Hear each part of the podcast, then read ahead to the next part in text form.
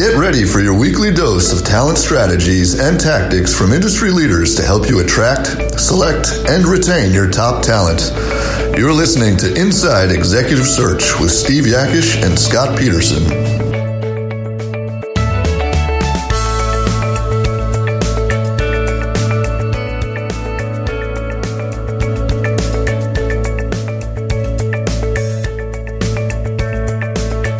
Welcome to Inside Executive Search Podcast. My name's Steve Yakesh, and this show is for business owners, board members, and executives exploring strategies and tactics to attract, select, and retain the very best.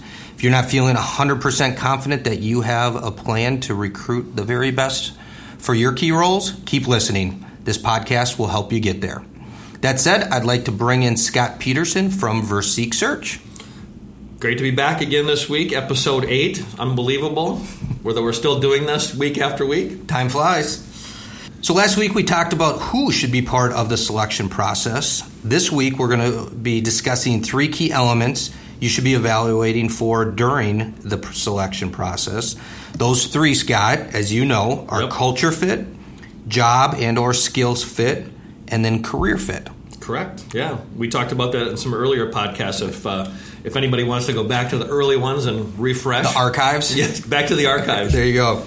All right, well, let's start with culture fit. Well, you know what? Let's do this. Let's start with job fit because that's the yeah. easiest part. Yeah, we so that's to, the those are the bullet points on the position spec, number of years experience, etc. But yeah, this this is really the one that says here's the job description, right? Here's the requirements. Here's the here's what I want for education. Here's what I want for years of experience. Here's the what I want for positions.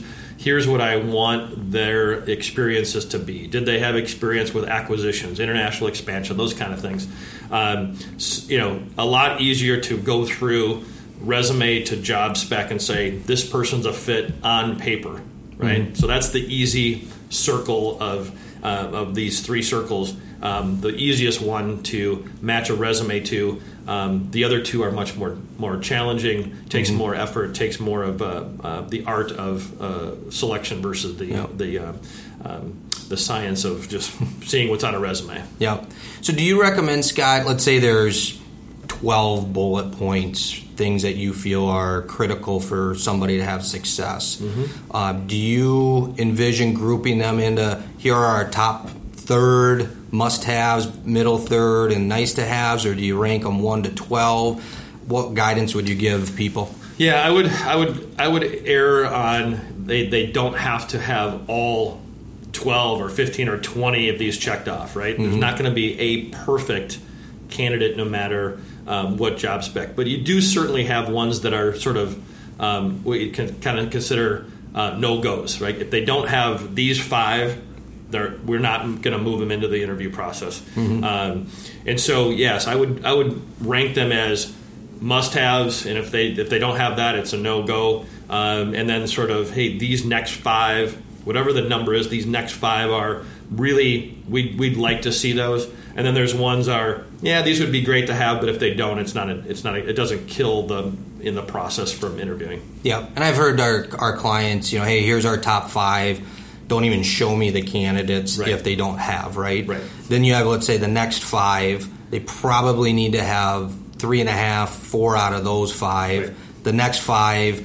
hey if they have two out of the next five no brainer yeah i think that's a great way to look at okay. it um, um, and, it, and it allows the recruiter, again, whether it's an internal recruiter or an external firm like us, the ability to say this person has these five, they've three of the next five, and they've got one of the next, they're a viable candidate for this for this job based on job fit. Perfect. Okay. So then let's talk about culture fit, but I'm going to expand it to more culture and company fit because culture can be somewhat interpreted differently from right. a lot of different people. So walk us through that. Yeah, this is this is first you have to understand what your culture is, right? And so mm-hmm. internally, um, what is the pace of the organization? What's the style of the organization? Is it is it chaotic? Is it crazy? Is it fast paced? Is it laid back? Is it casual? Um, process under, heavy? Yeah, process heavy or entrepreneurial sort of heavy. Mm-hmm. Um, understanding that, getting that down on paper, right? So that when you are evaluating um, and we'll talk about that in a future episode, evaluating the, the the people that came through the interview process, you have something to gauge against, right? So do they do they fit into that culture? Do they come from a similar culture, or do they have experiences with that? Um, so this is a really uh, uh, kind of a task that you got to go through internally to understand. Um, hey, let's get this down on paper, and then we use that as an evaluation criteria. Perfect. And next week we're going to give strategy tactics on how to do just that. That's correct. Yep. Right. Okay. So the third piece, um, which I think is the one that gets overlooked the most, in my opinion, but career fit. So talk us through that. Yeah, um, you know this one's a little bit harder to do when you're um, when you're using an internal recruiting team, right? Because mm-hmm. Um, when you have someone respond to an ad or someone that gets recruited um, into the company um, versus using an external firm. So if you're using an external firm, what we would do is we would walk through what's motivating this candidate. What are they looking for for their next career move? So we wouldn't send them anybody that doesn't fit this already. The challenge when you have it internally, you're going to have to do it during the interview process. Mm-hmm. Um, but still, nonetheless, super critical um, because you want that alignment, right? Mm-hmm. You want the right person at the right point of their career with the right opportunity. Otherwise, they're gonna they're gonna leave you in one, two, three years because they didn't see that career fit over mm-hmm. that period over a longer period of time than that. Yep. Yeah, I think uh, we've seen it all too many times where a candidate comes into a role which is a great fit or the, a really good next move for them, but they have higher aspirations in year three, four, and five than a company can provide them, and then they leave their organization. That's right. Yeah. yeah. So you want to really want to align not only what the current position is, but what's the future yeah. uh, for this potential candidate as well. Perfect. So you're going to interview for those three culture slash company fit, job slash skills slash experience fit, yep. and then career fit. Those are the three elements. And there's a lot of interviewing tactic strategies that we'll discuss next week to do just that. But uh, give me your opinion, Scott. How much during this whole process should you be focused on evaluating versus selling your company and courting the candidates? Yeah, that's a great question, um, and I and I think in this labor market today, mm-hmm. um, the balance between evaluating and then selling the opportunity or selling the company um, has to be equal. Mm-hmm.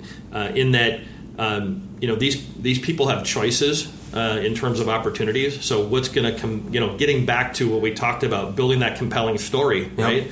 It gets back to articulating why this is the right place for that candidate. So you shouldn't um, be afraid to sell your organization um, because you're going to still evaluate them on, on, based on these criteria. And again, we'll talk more about that next week.